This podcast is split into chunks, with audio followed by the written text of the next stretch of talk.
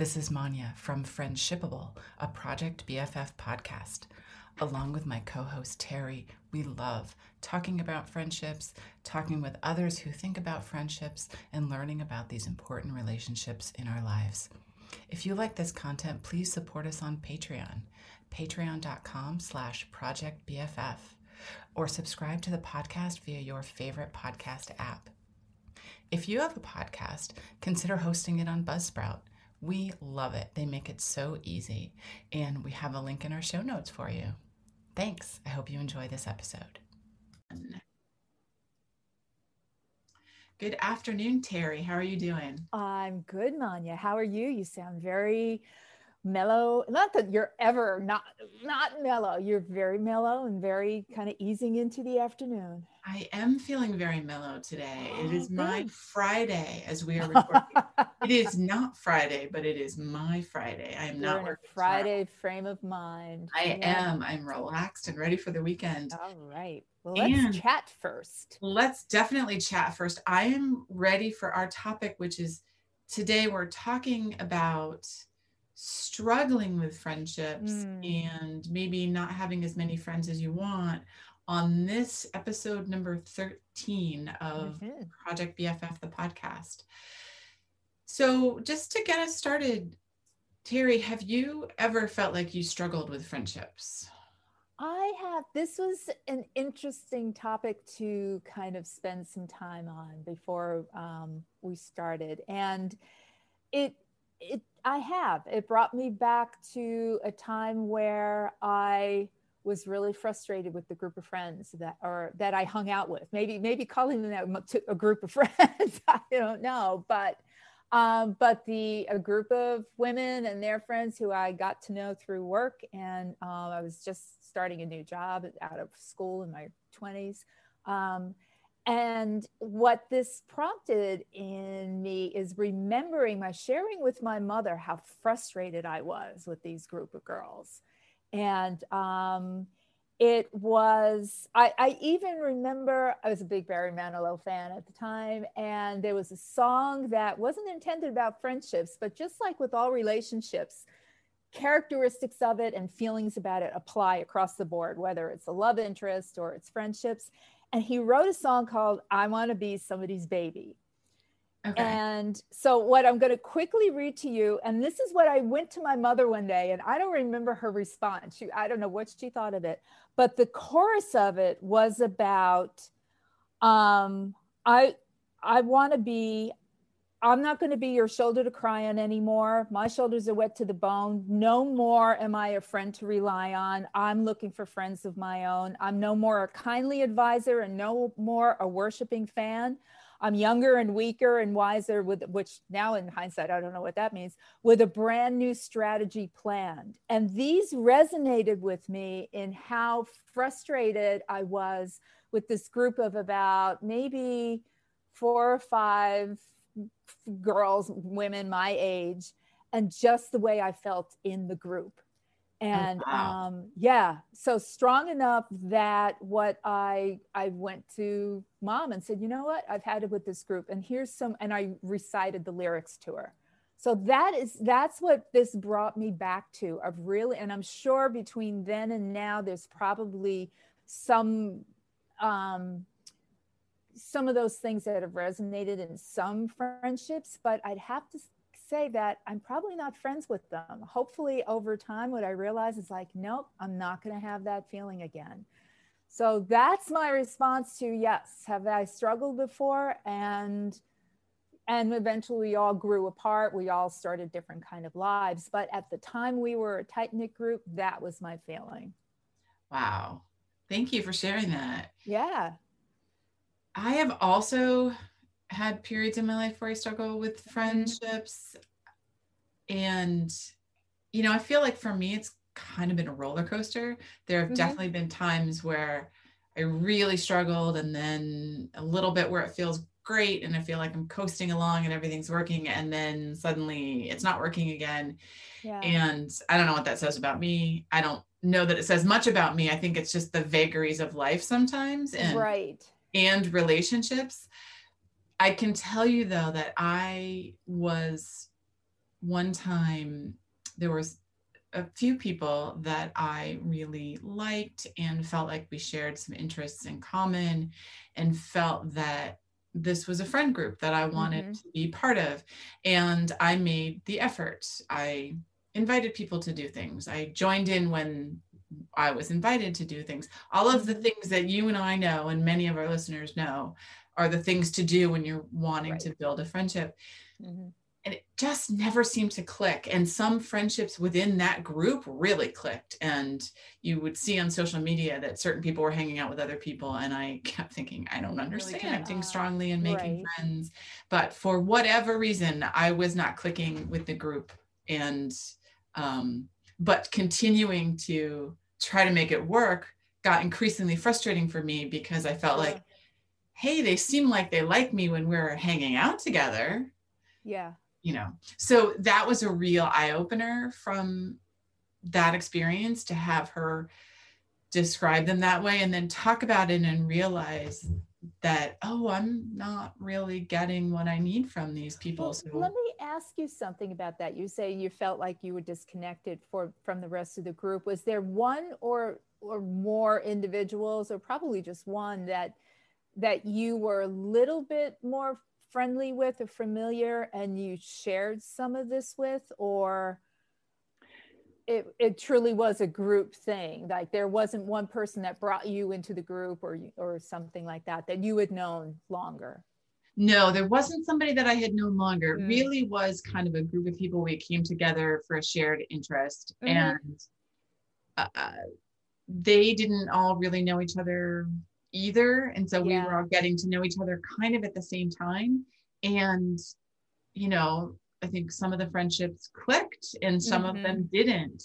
And it was a real lesson for me in, I guess, sort of listening to to myself and what's working and if it's so frustrating to try to make these connections what is that saying about it but you know at the time i was really struggling and i felt really mm-hmm. lonely mm-hmm. and so it seemed like i should be able to be friends with these people and that would solve my problem then i would have friends right um, who kind of you know fit whatever criteria it was that i was looking to fill at the time mm-hmm. and it was devastating when i Mm-hmm. recognized mm. that it wasn't really going to be the group that was going to give me what I needed in terms of friendships. Right. Now, you know, I still know a couple of these people and I'm certainly friendly with and they're as acquaintances people. rather than exactly. It just isn't they, aren't relationships that burgeoned into really significant friendships. Right.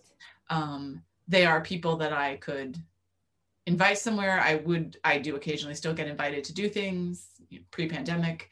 Um, so it's it's not completely dissipated but it the i really had to step back and think about well what am i looking for in these relationships and can i get it from these people? And the answer was i could not get what i was looking for at that time yeah yeah that was really hard it's it is really hard and sometimes i've had similar well you were talking about common interests kind of brought you together as a group to begin with and i've had um, some of those also. And I think we we might have talked about it in previous uh, episodes, but you know, going on certain kind of trips, you know, travel, travel abroad, travel to do different things, and um, you meet like-minded people because you all each of you and all of you wouldn't have been there if there wasn't something of interest that you took the effort to go and visit a particular place or city or country or things like that and you're building the friendships or the the contact that comes out of that experience on that one experience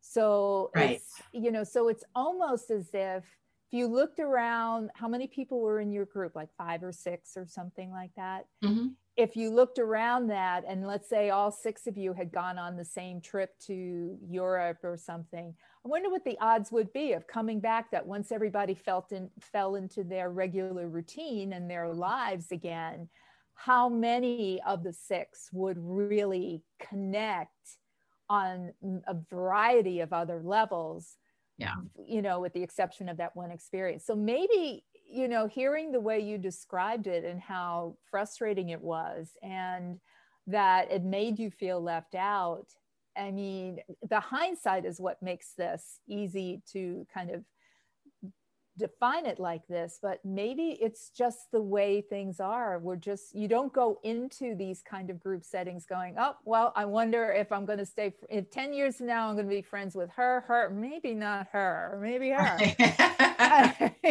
and then see how it goes and see if you were right.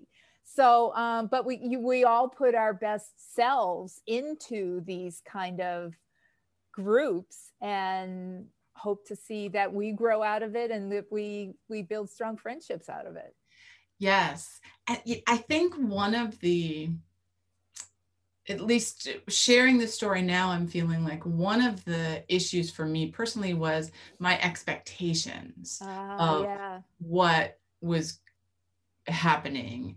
And um, maybe my perception of if we do X, Y, and Z together, mm-hmm. to me, that means for sure we're friends. Yeah. Um, and you know, that doing X, Y, Z together may not mean we're friends to you or to mm-hmm. somebody else. Mm-hmm. So it was um it was really eye-opening. You know, I wanted to bring up something else. I recently did one of our interviews with awesome women, and mm-hmm. um, we will link to this particular one in the show notes and it was somebody who was talking about really struggling with friendships. I mean being bullied when um, she was younger. And it just made me realize that there are so many different experiences and perceptions of what it's like to have friendship relationships with other mm-hmm. people. And you know you and i i think right now are both in in wonderful positions in our lives with some fabulous long-term friends who mm-hmm. we you know trust and as robin williams said in Good Will Hunting we would you know go stand in traffic for them and they would do the same for us and i know that's come from us from long-term experiences and us working at those relationships mm-hmm. and I know that not all of our listeners may be in the same place where they mm-hmm. have best friends. And, you know, we're called Project BFF, but we do know that not everybody has a best friend or Absolutely. wants to have a best friend mm-hmm. or feels like they can find one. Mm-hmm. So I just wanted to share that because I know we often try to put a really positive spin on things, mm-hmm. but I, but just thinking back to this one experience, I know that sometimes it can be really painful. Yeah. And it's it, the reality. It's very realistic to know that that that happens and we we probably all experience it. Yes. Ah oh, but what to do about it? That's the other yeah. the other well, question. in the, the to before we wrap up you know that that's the big that we could do hours and and everybody could do hours on that. What to do about it i think we each start the next you know there's the hurt and there's the pain out of it. But i don't know if it you know we always are hopeful for that next um, the next time we have the opportunity to connect with a group of people. Um, i i'd like to think that we go into it with the same level of expectation and um, and hope for the the friendships that could grow out of it i don't know what do you what where would you think that most people's mindsets might be with that? I guess I think back to the time I'm talking about and feeling particularly rejected because yeah. because the friendship as I was picturing it was not being mm-hmm. accepted and I know I guess I know how difficult it is and I think so many of us do mm-hmm. know how difficult it is to feel that rejection whether it is an actual rejection if somebody's bullied you or or said i don't want to be a friend mm-hmm. or if you've just come to the realization that maybe it's not a good fit or right something like that so i think i think it can be really hard when you're in that place feeling mm-hmm. like i'm never going to be able to make friends mm-hmm. and i think that I, so speaking for myself, I cannot speak for any of our listeners, but speaking for myself, I know that it was easy to get caught up in the, well, nobody likes me. Mm-hmm. And then probably, I'm sure, behaving in a way that nobody would really want to be around me because I'm I'm sad that I don't have friends. And it can be, and then it, then it like can be, yes. And then it can be hard to see when somebody is making the effort. Right. Because you're maybe, I was looking at it through maybe a different lens. Um, so I think that, I do think that there is a friend out there for everybody. Mm-hmm. A, a friend, multiple friends. I think it, it can be hard at times to acknowledge that and really feel that. Mm-hmm especially when there's hurt. Yes. Yeah. Yeah. yeah. Well, good conversation. I think it's, I think a lot of people will relate to this. We all have experience of it. And hopefully we all get to chat with one another and, and share our feelings about that at the same time. Absolutely. Well, thank you. This was thank a fabulous you. conversation. It was a great conversation. Thank you. And thank you, everyone, for listening and watching. We'll see you next time. Bye bye.